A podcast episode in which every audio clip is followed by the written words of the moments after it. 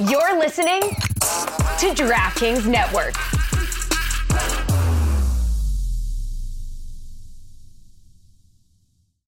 What's up? It's Kaley Cuoco. When it comes to travel, we all have a happy place. I just went to my happy place. I just went to Maui, and it was truly amazing. Priceline has always been about getting you to your happy place for a happy price with deals you really can't find anywhere else. Like up to 60% off select hotels in Costa Rica or five-star hotels for two-star prices in Cabo.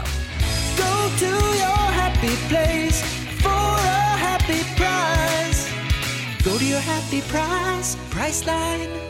I want to know how many cases of beer per 60 most round one champions do enjoy because this is something like I feel like other teams just don't report on it, so we don't know. So I don't know how much of well, other thing teams don't is, but I parade am. it in front of reporters. Like that was the thing too. Like you're if Chris That- Johnston okay. is seeing it, it's not like he was like doing investigative reporting, although he's very good at that. But like, come on. Investigative reporting on how many beers. Um, That's my beat. fucking leagues. Amazing. Hey, everybody, welcome back to Too Many Men. My name is Alison Lukan, and I am joined by someone who I never dreamed would have a lot of free time, but just in time for a trip planned to some sun. Sara Yes, Civian. so much sun. Yay. I'm, I think I'm having a mental breakdown. I'm going to Miami on Thursday. The, the fun never stops. And then I'm going to where else? I don't even know. There's a lot going on. I would like one day of rest, but that will come eventually.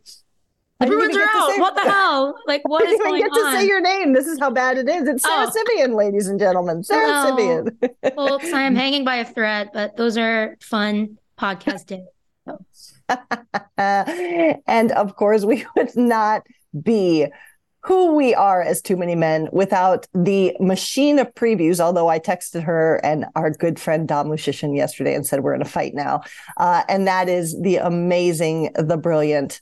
I don't know. Am I supposed to say you? Well, you don't have a lot of free time, regardless. but it- one of your teams has a lot of free time. Uh, Shayna Goldman. Shayna, say hi. Hi. Hi. Good job, Shayna. Thank you. Good, Nice work. All Thank right, my friends, we have a ton It's to too early. Here we go. Too early. go. Stop. Uh, my friends, we are lucky enough that we um, have been able to con our wonderful producer, Jeremy Taché, to let us record Tuesday morning. So we do have for you a recap of all of the round one series. We're going to recap today. We're going to preview in our Thursday episode. So stay tuned for that. But there's so much hockey to discuss. We wanted to take a look back before we take a look forward. And if you're wondering about our thoughts on teams off season, that's coming too. But you know that there's like 8,000 games still happening. So we've got to measure out our time and our brain cells. We only have so many. So here we go. Before we get into the playoff recap, Sara, a little bit of joy for you. It's your favorite segment. What time is it? Bit o news. Bit O News. We're going to touch on one thing very quickly, and that is that the Flames extinguished a lot of leadership since their season ended. Uh, the GM already leaving, um, not continuing on with the organization. And then just a few days ago, as we record, Daryl Sutter is out as head coach uh, with, I believe, two years left remaining on his contract. Shayna's nodding or not nodding. We'll see. I think Um, it's I think it's like the contract kicks in for next year, the extension, right? Yes. Is that? Oh my Yes, God. that's it. Perfect. Good planning, Flames. Um, they're the Flames. Uh, but Daryl Sutter is out um, after what looked to be a promising season for the team. Um, he comes out and admonishes or disrespects, many believed, including myself, um, a rookie in his debut, Pelletier. And it's ironic, although I don't know how directly they are actually tied. Ever since then, uh, the Flames were just in a downfall. So, uh, your thoughts, Sara, on Daryl Sutter finally being out in Calgary? Um, I mean, I thought comments from some of the players after the fact were interesting, like when they were talking about the situation with the rookie that he was just disrespectful to him in the press conference, and people would say that's just Daryl. But the fact that the guys in the room had to say, "No, like you did a great job," just shows like, come on. I I, I think for better or for worse, sometimes teams have like a they need to have a unified like stance against not against the, the bad media like now this isn't like the white house but like they have a unified stance in front of the media, not against it. Yeah. And when the coach goes against that, that's just like a weird locker room dynamic. And you could tell they were a disappointment this season. So I think it's the right call. Shayna, what were your thoughts? There was a lot of talk too about the start. Obviously, Calgary underwent a lot of roster change this offseason, but even some of the talent that they retained and then brought in not performing up to expectations. Was this the right move for Calgary? And can this roster, or at least parts of it, bounce back? Yeah, like you always risk the team looking different when you make as many changes as the Flames did. And if they got off to a rough start and then found their footing in a different way, or they started playing and it was clear like they need X, this is what's missing, I think it would be a different conversation, but that wasn't the case. You could just see a coach that didn't have many answers. He, you know, doesn't have an innovative approach. Shocker. Like this is what happens when you constantly recycle coaches it's not surprising when the same things happen. And you could just see the defensive system that he had weigh him down, and he didn't have answers for them offensively. So they shouldn't have been this bad despite all the changes. So um, hopefully they look for someone a little bit different here because the outcome's not surprising. I think it just was a little surprising it took this long. I felt like they were the perfect candidate for a midseason coaching change because they have so much invested in this year and the next two. Well, it will be interesting to see what happens in Calgary. A lot of leadership changes, but there is still hockey being played. And I don't know about you guys. I thought that particularly this past weekend, although round one, in my opinion, ended with a little bit of a dud of a game, um, just some tremendous, tremendous hockey, a lot of shocks, particularly on Sunday.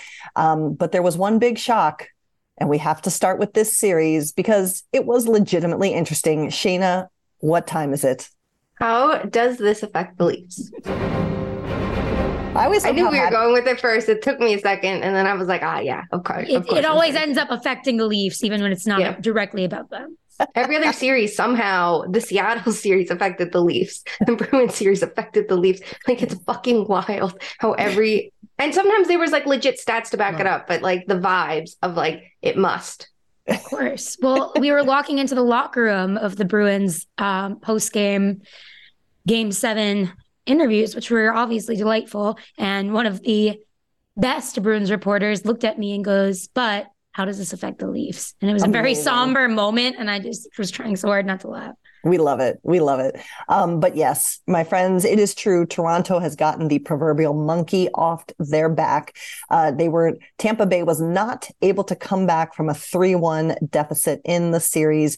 And Toronto wins it in overtime in Tampa in game six. Uh, they will advance. They will be playing the Florida Panthers, aforementioned by Sara Civian, Um, but they did it. Yay. Listen, here's what I'm going to say about this. I'm all for celebrating. I get that this is a big deal. I get that there were 11 opportunities prior to this moment for Toronto to win a series and it hasn't happened. And so I understand but I feel like the celebration is a little bit out of control now. People like they're like reporting on amount of beer being taken into the locker room and all this. Like it's literally one round. I don't know. Am I taking it too far, Sara? Are they allowed to have joy and plan mini parades through the streets of Toronto? You know what? Life is really fucking short and bad at times. You got to really appreciate the good moments. I'm kind of with them on this one, especially if it was anywhere else. Maybe like act like you've been there before, but they literally have not been there before. and it's Toronto, and you know how crazy the fans are and crazy the media is. So it's just, I think everyone is a lot, especially like, I don't know, just covering the Bruins. You just, you, you really don't realize sometimes how this can be over in a second. So I kind of like the celebrations for once. All right, we'll allow it. Shayna, we've I've dissed the celebrations. Sara's pro them did the right team win this series on the ice? A lot of the underlying numbers, if we look at them, do go in favor of Tampa Bay. Yeah. First of all, I want to know how many cases of beer per 60 most round one champions do enjoy because this is something like I feel like other teams just don't report on it. So we don't know. So I don't know how much of well, other teams don't is, parade am... it in front of reporters. Like that was the thing too. Like you're, if Chris that, Johnston okay. is seeing it, it's not like he was like doing investigative reporting, although he's very good at that. But like, come on. investigative reporting on how many beers. Um, That's my beat. Fucking yeah, that's amazing. Um, did they deserve to win the series? Yes and no. Going into the series, they were the stronger team. Um, once the series started, they had some very good games. They also had some really shitty games where the Lightning were outright the better team. And I, I think that has to be like talked about. They had some like really good neutral zone plays to slow down the Leafs and to dominate play. But at the end of the day, if you don't dominate play for 60 minutes and you fall apart and say, I don't know, the last 10 minutes of the game and allow a 4 1 comeback, like I can't look at it and go, well, the Leafs weren't the better team that game. They don't deserve the win. They did. So I think that it it it was kind of like your typical chaotic hockey series. They they did what they had to do to win the game. They did things that we didn't expect them to do to win games. They weren't always the better team that were dominating and then just playing on their heels and look, someone came back and they didn't have a minute, you know, didn't have it in them to push back at all. Like that wasn't the case with this team. So I think that they won in different ways than we expect. But like it does it does not matter if you're the better team. It, it's a series. Like you know the results are what's going to happen. It's not like it was like oh the penalties were the pro- everything's the problem, right? It's the same as any other fucking series, but we're gonna like overanalyze it because it's the Leafs and people want to be like, oh, this is the series they win. Shut up. They mm-hmm. won. It's over. Well, I will report back because I am that person. I kept track of our predictions for every single series, and I'm awarding points. If you pick the right team, you get one point. And if you pick the right number of games for the series to be decided, you get two points. Sara picked Toronto in four, so she gets one point. Shayna and I both picked Tampa Bay, and Shayna had seven, I had six. So right now, Sara is in the lead, one to nothing over the both of us. All right, guys. Well, let's go to another series in the East that ended with six games, and that is the Islanders and Carolina. I did not like how the Islanders uh, ended the series. I didn't like the way they were playing. I didn't like the attitude they were bringing to the ice. We had already talked about how this series was just becoming sad uh, based on the injuries and and the style of play that was happening. Um, Freddie Andersen does get a start in the final game of the series. Sarah, you don't cover the Canes anymore, but you know a lot about this team. Are you happy for Carolina? What did you think about their ability to overcome a lot of losses on their roster? Yeah, I think there's a lot of losses on their roster with the star players, like you said, and a lot of tussling. And I think in the past, a big criticism of the Canes has been that they don't play like a tough playoff style of hockey. So, especially somebody like Sebastian Aho to get that play where like he got hit in the face with a puck and then a few maybe shifts or minutes whatever later scored a goal i think that showed like a leadership thing from him that has been kind of needing to happen this was not fun by any means but Devils Canes will be so much more fun. We'll talk about that later, but just the speed and the style of plays are very similar to me. So I think that'll be more fun. And they got through the tough shit to get through to more enjoyable hockey. Shayna, what did you think, and how worrisome is it for Carolina given what they had to give to get through this series? Yeah, I think like this series, I was a little bit more excited for, and it didn't live up to expectations. I think the last game of the series was a little bit more exciting, though. Like it felt like the last two games, and I think it's because you saw like an ounce of life from the Islanders. Um, for the Canes, it's concerning how much they had to give. Like we talk about their system and how anybody can step in, and that's obviously been the case for a while, and that's still true right now. Um, like the system is very good, anyone can step up in it, and you see the results. And then you have the star power that we all talk that they're missing from guys like Sebastian Aho and you know Jaccob Slavin and Brent Burns stepping up in like the big moments right there. So you know, like credit to the Canes for gutting it out in the end, uh, especially against a goalie like Sorokin, the team that doesn't have finish, goes against one of the best goalies, and he was very good in game six and seven, uh, five and six when it mattered. But like for the Islanders, I look at it and I'm legitimately concerned if I'm them because you look at the age of their core, of the players, what they're doing, and the contract to Bo Horvat already. It's like not surprising the player who had a career year in shooting dries up and you can see the big difference. So but like the the concern for the playoffs too, it's not just like oh the the scoring dried up. Like his rate of shots was way down even from you know the Canucks. It was one rate. It went down when he went to the Islanders and in the playoffs it was like even lower. Like to me, that's concerning. And they signed him to an eight year contract. It's like who could have seen that coming in the worst way? Well, my friends, let's go to the record books here and see both Sara and I picked Carolina. Shayna picked the Islanders. Shayna, you're not doing well so far. And while we, while Sara and I both picked the right team, I'm the only one that picked the right number of games. Ooh, Ooh there we go. So, so there what did we I go. say? In seven or six? You, you said five. Oh, So there you go. All right. Uh, we just mentioned uh, who Carolina's opponent is going to be, and that is the New Jersey Devils, who come raging back. And in my opinion, flat out embarrass the Rangers in game seven to take the series and advance on. Um, I was traveling yesterday, so I was only able to watch this game without sound and while I was eating dinner. So my attention was a little bit distracted. Um, but Shayna, you were watching this series very closely. We'll ha- we'll talk about the hockey in a little bit, but the impact to the Rangers. Talk was that the pressure was on them.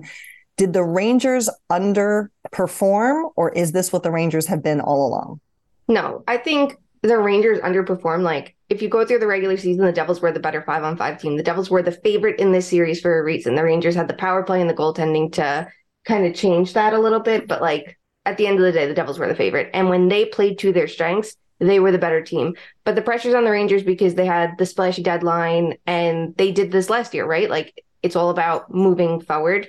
Um, the way that they lost, though, was embarrassing. Not that they couldn't manage the Devils' speed. I think everybody could see when the Rangers acquired Patrick Kane and Tarasenko, even like speed was not in their favor, right? And against this matchup, like you probably wanted that you have a little bit more speed.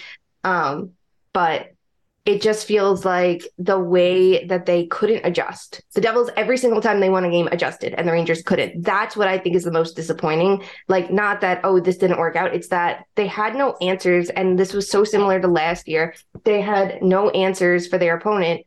So Jacob Trouba hits Sidney Crosby, takes them out of the series. They have a chance. And then they finally make a line change or two, and looks what happens. It's like the opposite this year. They hit, hit, hit someone too late and had nothing going for them because they couldn't adapt and the Devils just played with their strengths and it's super clear what they can do when they're at full speed. Trouba could have Sara, at least targeted somebody that was doing anything. Am I right? Oh, oh that that hit was not good. I know. Um, I know. And Shayna, you wrote such a good story about it, about like how, yeah, if that is legal, then it's time to talk about changing the rules. Totally agree. Check yeah. it out theathletic.com. Wow, thank you. No, it's mm-hmm. it I think and here's the thing that has to be like I didn't read I'm not reading the comments, I'm not reading the responses because I've had enough already. People are like, well, they shook hands after. I don't give a shit that Timo Meier and Jacob Trouba shook hands. It would be more dramatic if they didn't, and then everyone would go, Well, Timo Meier saw. That would be the conversation, right? Mm-hmm. The fact is there's nothing wrong with hitting to separate a player from the puck. Within like three seconds, you see Trouba get off the bench, see that play developing, go right into it, and line up a hit. That's what he was doing. Two players were covering Meier at that time. And if he were to separate hit with the chest, the shoulder, separate him from the puck so someone like Barclay Goodrow, who I think is there, could scoop up the puck and go the other direction, that's one thing. That wasn't what happened here. Like the intent, the context should matter. Like and to say the rules are fine because it says that Timo Meier was vulnerable because he was leaning, let's blame him for the hit. Like it's just so crazy to me, like the discourse that comes from this. Like, what are we talking about? Sara, were you impressed with the Devils? Did they what did they do in your mind to win this series? Yeah, other than the game six, I thought at the beginning, you could just see this was a very young team with young stars that were kind of so fat, like Bambi, right? Like you're so fast, but you're just kind of like running around. And I think once they got their composure, it was all over. And the five on five play, especially too, it was just like they took that over completely. And the the problem is that we keep talking about is when you are in a playoff series, you get to scheme and do all this scouting on your opponent, right? So you scout their power play, and then games three and seven, the power play like three through seven drastically decreased for the Rangers. And it's like I was thinking about the I wrote about it too, I guess. I'm like all over the league now, but like um Kane isn't the reason they lost, and Tarasenko isn't the reason they lost, but they are the reason they didn't win. You know what I mean? Because it's just like, I don't think teams should stray away from big splashes at the deadline, but I think you have to look at the way playoff hockey is changing.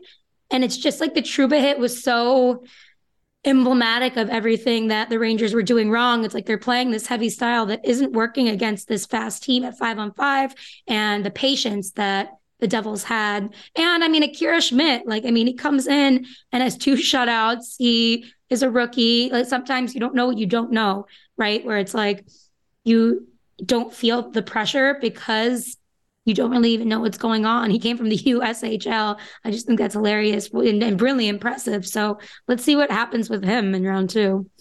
Can I add too, like you said, with the Devils' patience, like I think that's so impressive because they're the young, young, inexperienced team that's trying to play a different way from what we know to be the most successful in the playoffs, of like the heavy hockey style. And I like that they pushed against it. It, I kind of thought that they would start that way and then get stuck and panic. And it was the opposite. They came into the series and like completely got away from that and just settled down for game three. And we're like, wait, this is how we were successful here and this is how we're going to do it. So that is like I think the most impressive aspect of it. Meanwhile, the more experienced team that was in the Devils' position last year is the one that completely change their like they don't they don't need to be a heavy team to be successful. Like that's not you know their style. When you bring in players like Tarasenko and Kane, that's not it. And I think the issue with Kane too is like that attraction to big names when Tarasenko was like the player that actually answered the needs versus Kane, yes. who it's you're on a team already that you have too many players to hold on to the puck. They don't shoot the puck enough. And instead they're like forcing things that don't need to happen. Like it's just so mind boggling. People like, well, don't blame Kane. He he was injured. Like, no, you blame mm-hmm. management for going for a player they knew was injured and didn't match stylistically for what they needed. Well, this sets up our next series perfectly. But before we move on, let's go to the scoreboard. Shayna. You I'm, I don't even want to. You I, I try. Watch the game. My ass. Like you picked the Shayna picked the Rangers in seven. Sara and Alison picked the Devils in seven. Let's go. Um, Shayna, I'm not surprised. Don't have a point right now. but, now. No, I don't have a point. I okay. really don't. I'm not surprised the Devils won. I'm just surprised they started bad and got better versus the other one. Like it just sure. So we talked about t- a team that was maybe young and maybe their inexperience, their lack of pressure helped them some might argue that that was also the case in our final series in the East, and that was the dramatic upset in seven games of Florida by Florida of the Boston Bruins. Um, there are so many narratives here. Apparently, all you need is Sergei Bobrovsky if you want to upset the President's Trophy winner. Um, he did it to Tampa Bay in 2019, and here he does it to Boston in 2023. There's that narrative. There's the narrative of the goaltending um, reports coming out after the series is over that Ullmark was in fact um, significantly injured in terms of pain, and Swayman has to come in, but not until game seven. There's the Matthew Tkachuk narrative. There's so much going on. There's all kinds of angles to talk about here. I felt like, to the point of pressure, in game seven in particular, Boston didn't look like themselves at all. They couldn't complete a pass, they weren't asserting their game. I was just shocked that that was how they went out. And honestly, a little disappointed. Um, on a personal level, I would have loved Nick Foligno to uh, have a run at the Cup. And of course, we're all now curious if Patrice Bergeron will be coming back to the NHL at all. Sara, you were covering this series, you were covering this team what elements went into was this an issue let me reframe was this an issue of florida winning the series or did boston give it up and make themselves lose boston gave it up but the panthers took it so they it's not like i think a lot of the time throughout the regular season too even when the bruins would make a mistake another team just like wouldn't be quick enough to capitalize on it but the panthers said nope we're here we're playing desperate hockey and both things were at work but like I am honestly still trying to unpack how this could happen. They chose to play their worst seven games during round one of the playoffs, and they had never won, lost more than three or three games at all at home in a row until the playoffs. Like, I don't, I like when I say that I'm not a fan of any team and that I'm covering games for like the most exciting outcome or whatever. I definitely I mean that. Even though if people don't believe me, it's true. But I have to admit I was a little sad seeing Bergeron and Marchand crying because that is not how it should go out for Bergeron. He was playing with a herniated disc in his back. You wonder about the personnel and the decisions to play him during the last regular season game, but he was in Montreal and his dad has cancer, and maybe he wanted to play one last time in front of his dad. Um, you worry, wonder about playing him at all throughout this series if it was like a serious injury. I mean, he only had one goal, but he wasn't like a problem. But then you seriously wonder about the Ullmark stuff that's coming up. Um, Swayman was also one of the best goalies in the league. He was definitely the best backup goalie in the league, and he was there all along. He had a pretty good game seven, all things considered, because of the fucking turnovers that I had never seen this team do before. Charlie McAvoy had his worst game of the season, game seven.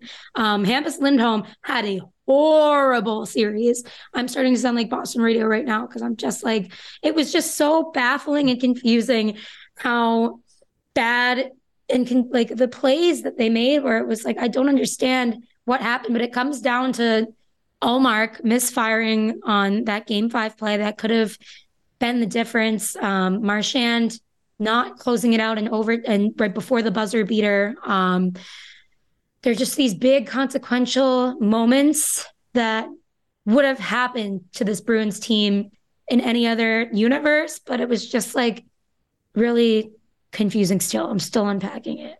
Shayna, without talking data and numbers, how important was Matthew Tkachuk and how much do you believe that the underdog, no one believes in us uh, mentality contributed to Florida being able to win this series?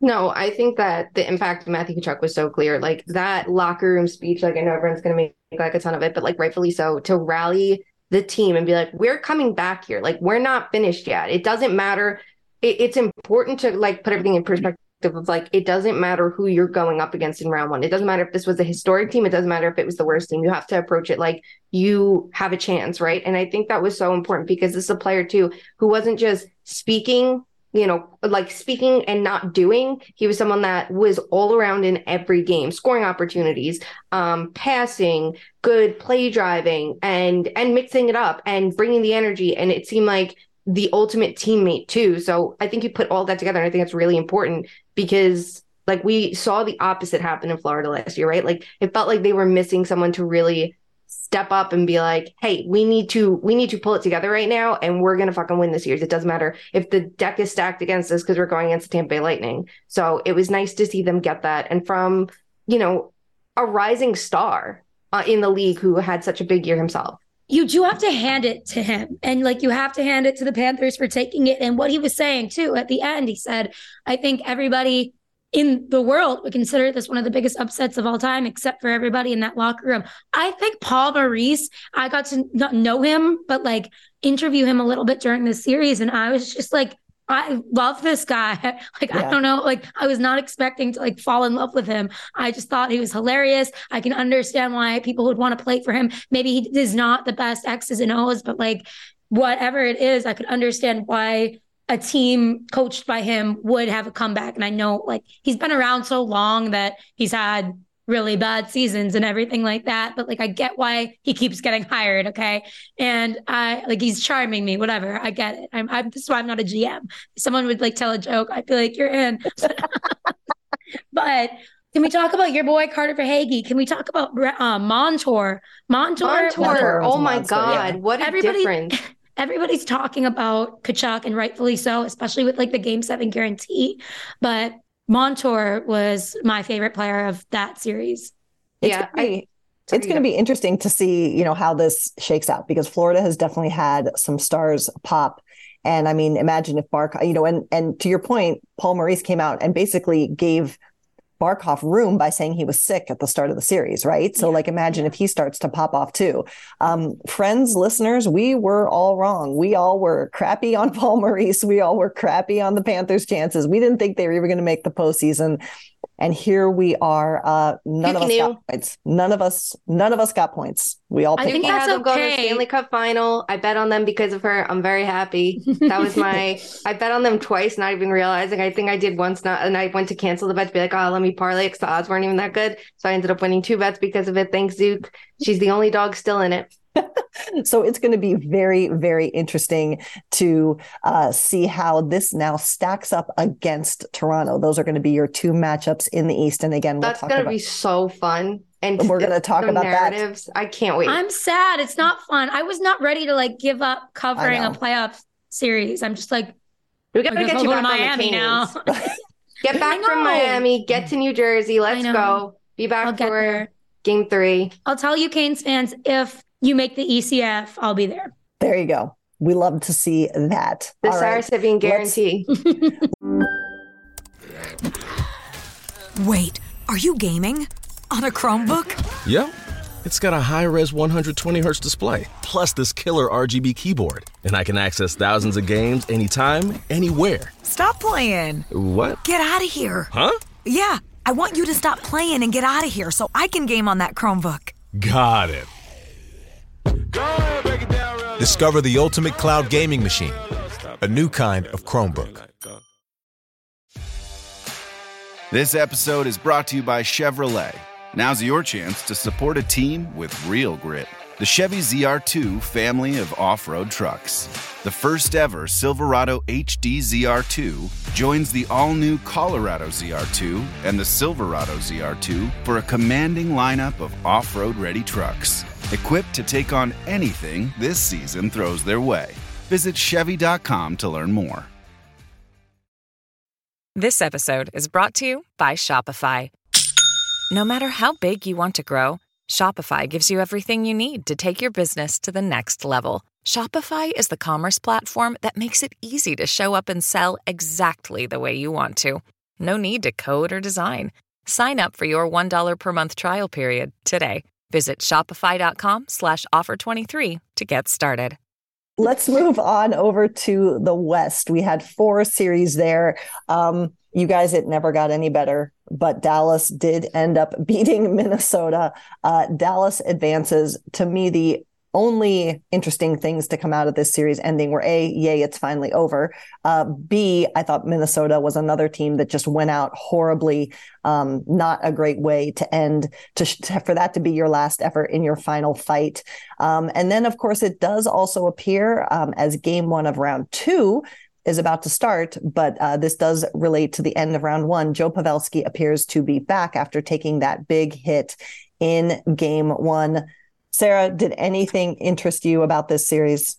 Yeah, no, after we were right about the snooze fest, and people after game one were like, you guys were shitting on this. No, it got progressively more and more boring. But no, I really started to like the storylines emerging out of Dallas. Like Pavelski is getting that. Is he going to be good to go? Yeah, supposedly. Okay. We'll see. Okay. So that'll be exciting. I'm loving the resurgence of Tyler Seguin. He said, you know what? Maybe the Bruins traded me. Look at me now on the better Dallas team. Oh my God, that makes me sick to my stomach. But um, yeah, he and Jamie Benn loving that resurgence. Jamie Benn said trans rights, and then all these good things started happening to him. So good for him. And obviously, Jason Robertson emerging emerging as a star. Roope is Rupeing. Rupeing is Rupeing, yes. And Oettinger is Oettingering, and I'm here for it. Roope Hintz leading all skaters in points uh, in the postseason. I do believe that's correct. I wrote something in my preview to that effect. He's uh, points per 60, I know for sure is high. Uh, Shayna, what narratives stood out to you from Minnesota and Dallas?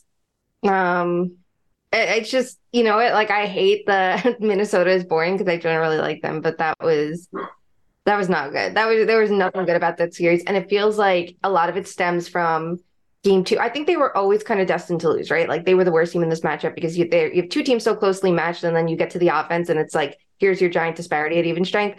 But the fact that they went for Fleury in game two, I think just kind of ruined the rhythm and gave the Stars the opening that the Wild didn't need them to get. Um, and I don't want to shit all over Marc Andre Fleury because like the team was terrible, but it was just such a questionable decision there. And it feels like the Wild officially started playing from behind and couldn't ever come back from that. And it's unfortunate, but like the injuries were the problem. And Joel Eriksson Ek is out here.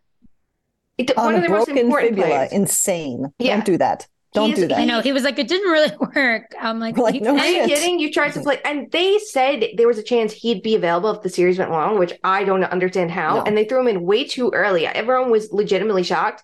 I get that he's one of your most important players, and this is why you should have done something to your roster. Like, this was their year to do something because of all the cap space. They don't have it anymore, and they're seriously in trouble. But like, you you play the man with the broken fibula and go, this is gonna work, and then they put themselves shorthanded. Yeah, well, and that's they the the Dallas Stars had the second most power play goals in the postseason.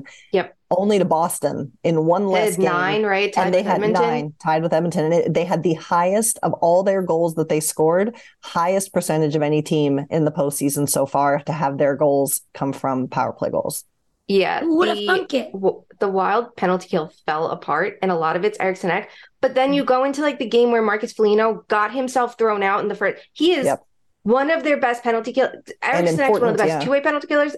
And Foligno is one of the best defensive penalty killers on that team. You Yep. know it's a problem. You get yourself thrown out. Like, what Yep. what are we thinking? Like, that's where you just need someone to settle you down and like manage the bench a little bit more. And it just feels like it wasn't happening.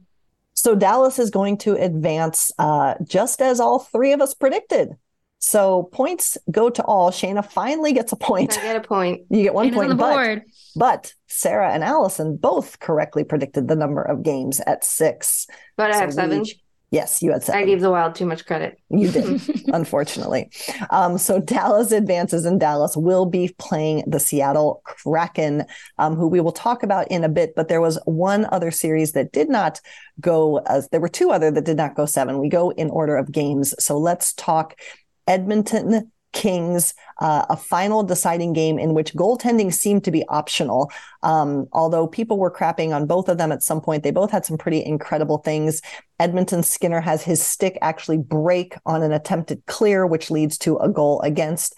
Uh, Joonas Korpisalo literally is trying to empty the net so that his team can skate with six and races back to make a save. It was pretty insane.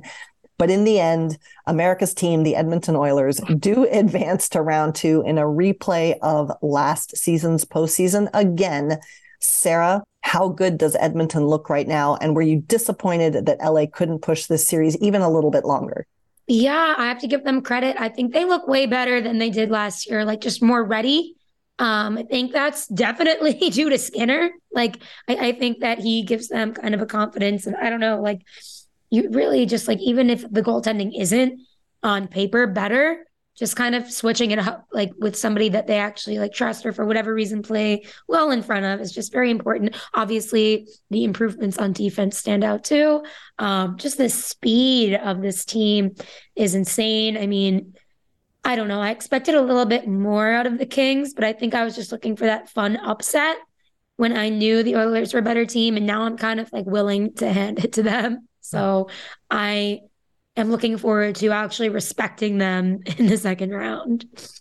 Shayna, how good was Leon Draisaitl in this series? Our friend, he was fantastic. Um, he, you know, it's like so interesting too because they went into the series and they split up Draisaitl and McDavid to have two different matchups against Kopitar and Danault, which I think is the right move. Uh, during the regular season, they had them together because Draisaitl struggled, and then by the end of the year, he found his footing, and we see it like in the postseason. But it made sense they put them together. The line didn't have like amazing numbers. It was them and Evander Kane. So I'm really intrigued to see what they do now. Is it better to separate or keep them together? I think they separate and then they have that option in their back pocket. But the way he played at even strength and on the power play, like we knew he'd be dangerous on the power play. And you could see some of the passes, like how you can't you you know that they're gonna do this and you just can't stop it. It, it was just like incredible the way he played.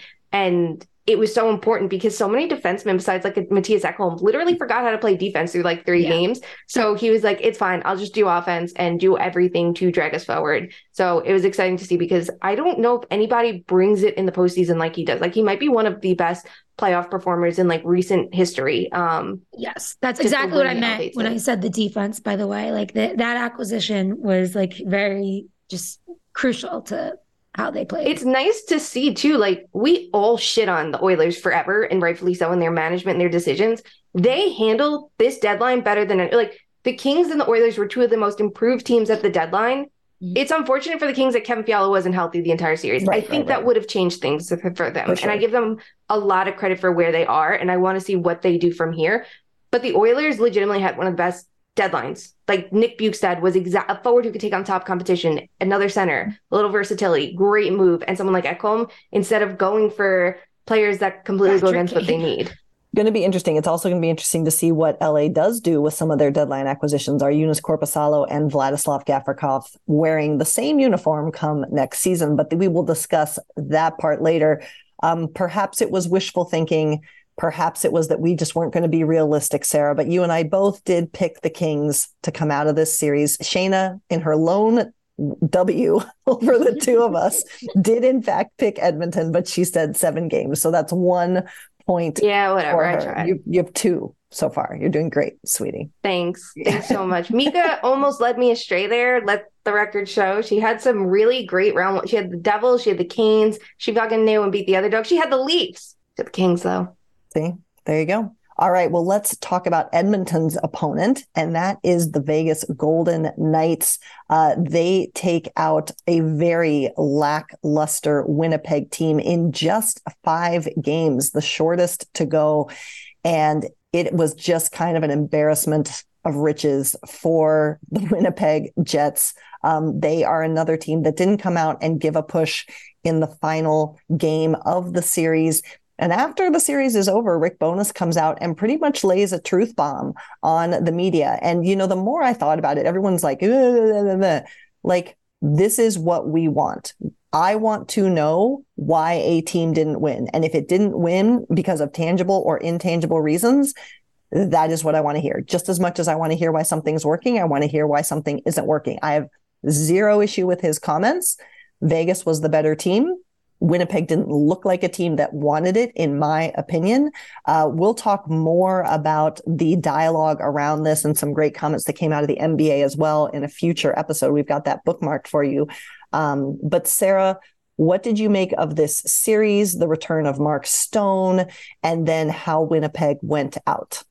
Yeah. Is there anyone more enjoyable to watch in the postseason than Mark Stone? Probably, yeah. But like, I really like to watch him too. Um, he's I'm glad he's back. I am glad he is back. He's fun for the defensive minded people like me. But I think Rick Bowness was completely accurate in what he said. None of the people that needed to step up stepped up. And part of that is just the way this roster has been miserably constructed. they're just like hanging on to a thread with it, right? Like it's just like they need to do a factory reset at this point. Um, I am just kind of sick of it. I know we don't always support some of Bowness's decisions on this podcast, but I do think there is not much he could do here. And I know he's had issues in the past and then teams go on to succeed, but I do think his maybe stubbornness compare adding to everything that was already wrong with this roster and their leadership just like has not been good you know what fed into in addition to the great mark stone what fed into vegas's dominance in the series in your mind? Yeah mark stone was really excellent and uh, he matched up a lot against players like kyle connor and it seemed like him and chandler stephenson were like dominating playing minutes in their minutes. I think they had like 80% of the expected goal share outscored opponents like five to one. Like that's what you want to see turning defense into offense and scoring opportunities. And it's nice because they do have that secondary option of, you know, Wild Bill to take and Riley Smith to take on top competition, which allows Jack Eichel's line with um, Marchessault and Barbashev to just do their thing.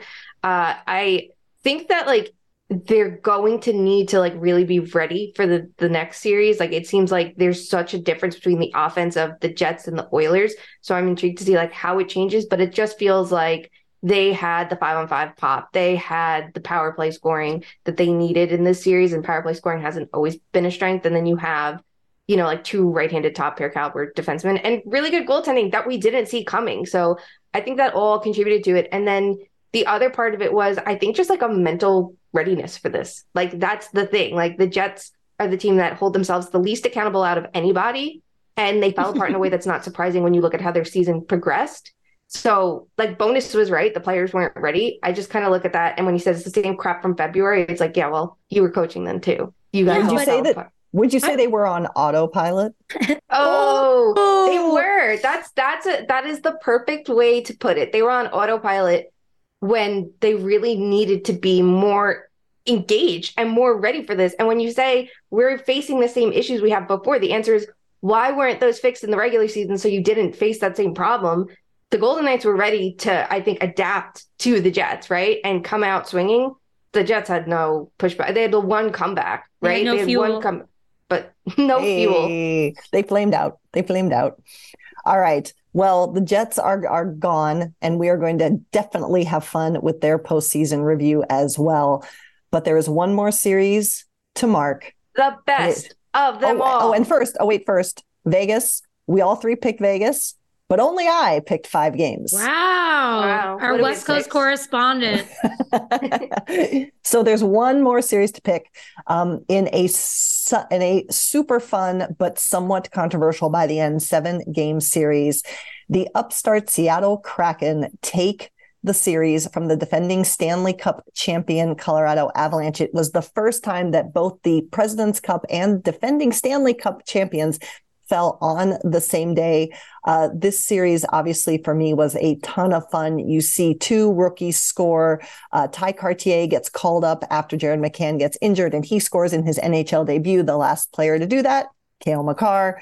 Uh, of course, we have Andrew Cogliano leaves with a broken neck. Jordan Eberle did not receive supplemental punishment for that hit.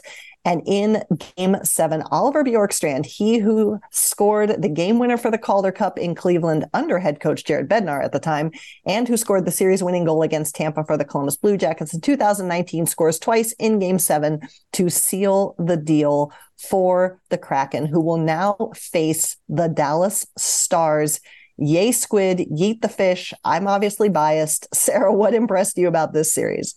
What fun. What fun. Um, I thought just like the high octane it was just kind of obviously you have to acknowledge that the avalanche lost so many man games to injury. Absolutely. And the captain obviously he plays a huge role and he wasn't there. Um, then you got Cale Makar taking uncharacteristic penalties. You just could tell they were off their game a little even when you had like Devon Toews doing playoff Devon Toews things it just they didn't have the juice but at the same time a team like that can turn it on, and they did several times throughout. So you have to give the Avalanche, I mean, the Kraken credit for being able to find an identity, right? And push back against that. And it just, it's kind of like the Devils, where the league, they, I mean, the Kraken do have like older veterans that have helped. Like Yanni Gourde has been really interesting to watch throughout the first round. But I think also just the power of having the young, exciting stars in the fast, high octane game has kind of shifted in the past few years in the postseason. Shayna, what did you like about this series? I like that it just made us think about things differently. Like I know that it might sound like a lame answer, but like the Kraken had 15 unique goal scorers once Bjorkstrand had his two goal night. Like that's something we don't often see in the postseason, and something they they were true to what made them successful in the regular season with that. Like is there more that they need below the surface offensively? Absolutely. Is the power play a problem? Absolutely.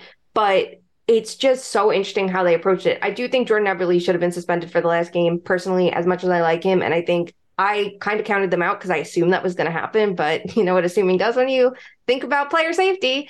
Uh, but it was it was really interesting. It was nice for Philipp Grubauer. Like earlier in the year, I had to do some of like the all 32s for the Kraken. And like my hot take was that he was going to be the goalie when because Martin Jones was the starter. He was going to take over as starter and kind of like lead the way in the postseason. So I was really excited for him. Like it was a revenge series, and people like, well, he didn't leave Colorado on bad terms. Like it doesn't matter. It's his former team. Yep. He was Absolutely. the difference maker. He was good Absolutely. in what five out of seven quality starts. And on the mm-hmm. penalty kill, the way he played, you know, against some of the best shooters in the league, it was so impressive to me because there were minutes where we saw, you know, MacKinnon and Rantanen take games over, and the Kraken were able to contain that enough. And a lot of it's because of Grubauer. So a ton of credit to them. And it's going to be interesting to see how that now goes on. Like, can they keep up this way? Can depth beat scoring uh, star power, which in the postseason we know generally isn't the case? Like, it just makes for uh, it was a fun upset that makes for a lot of things that we can try to learn from from this team from their approach and you know we'll see how they adjust on the fly to what went wrong in round one because there were obviously things that they're going to want to be better It was definitely a blast. I abstained from picking on this series, but both of you picked Colorado. So no points for you anyway. I did? There's no Yes. way. No, I picked the Kraken in seven. No, you did not. You picked Yes, the I Avalanche. did. You're lying. you picked the Avalanche in seven. Um, Stop the vote. and no as, a resu- as a result, Shayna, I apologize. You come in last with three That's points. I That's picked totally wait, fine. I picked the crack. You saw my actual post on Bleacher Report. I did pick the Kraken. at Okay, seven but on there. this show, Fine. you picked the Avs in seven, um, and you end up with seven points, Sara. Okay. But I ended up with eight. hmm wow it- and she didn't even vote on a series I and she know. beats us well, there you go. All right. We Hmm. are going to end every this episode as we end every episode, and that is with our favorite game. It is Fuck Mary Kill. And Sara, you are first. Your options are three eliminated teams off seasons. And again, we'll go deep on this later in future episodes. But for right now, fuck Mary Kill, the off seasons for Minnesota, the Islanders, the Jets. Do you mean from last season or like what they're going to do now? Yeah, like what this coming off season. Okay. I'm killing Minnesota. They just seem, I don't really know. I don't, I'm gonna. They're just- again, it's very on brand. Yes. Yes. Um, and I'm going to marry the Jets because I want to know what they're going to do. Like at this point, you got people at the end of next season who everyone's contract is up. Do you just trade everybody? Do you trade Hellebuyck? No. But like, what is going to be something needs to change and we can all agree on that. But what is it going to be? And I'm going to fuck the Islanders because that's always interesting. Um, I don't know what again what they can do, but it'll be interesting to see. Shayna. Yeah, I think I'm going to agree. I'm going to kill the wild. That's a situation I don't want to touch. That cap situation is bad. I don't like it at all. So I don't want to go there. Uh, it feels like they squandered an opportunity. So good luck figuring that out. Um, I will fuck the Islanders. It's not an ideal situation because of everything, but I think that there is a way to try to be creative. It would have helped if they were proactive, like, I don't know, the last two years and sold and got some picks back and had some prospects, but, you know, so be it. And I'm curious about the Lane Lambert experience. Like, I'd rather see a coach like that fail than a recycled coach we knew was going to fail. So I kind of want to, like, I think that could be kind of fun to fix. But you have to marry the Jets. That is the most chaotic of all. That is the blow up the situation, see what you can do. That is a team that is legitimately never aggressive. So to manage, like, to see where that's going to go, right? That's that's the most intriguing one. Like they obviously committed to their coaching staff, but they're not committing to like any of their players, and they have a really tough road to figure out because if they want to rebuild, Connor Hellebuyck is not going to want to stay through that. So it's like even more intrigue. I am going to go for this has happened three times, I think, in the past couple months. I'm going to agree. We all three agree. I almost said I would fuck the Jets because I almost think it's going to be too painful and stressful, but I do think it's the most compelling situation to watch. I can't with Minnesota. Um, and the Islanders, it'd be more fun, but Lou never tells us anything anyway. So we're not going to know till like, and then we're all going to sit there and say all this stuff's happening and then nothing's going to happen. It's just going to be interesting to watch. All right, my friends, that is it for this episode. We made it through eight separate series, four series await, and we will preview those for you in our next episode. As always, you can follow us on the socials. We're at two underscore much underscore man on both Instagram and Twitter. You can find in the links in our bios and also at too many men merch.com all of our merch. You can wear sweatshirts like Sara's wearing right now. You can wear hats. You can wear, sw- you can have switch cases. You can even get your very own, oh, there you go, burn book. Stupid Zoom meeting. Wow. It's like covert operation. I know. Burn books, all kinds of stuff and wear your Too Many Men gear to the next playoff game or watch party that you go to and send us your vibe check videos. We want to see them. We want to hear from you. We've had one submission of someone wearing some gear at an actual game in Vegas and we love it. So keep those coming as the vibes ramp up, as the pressure mounts in the playoffs. And until we talk again, please do something no matter how big or small to make sure that hockey truly is for everyone. We will talk to you all soon. Love you. Bye.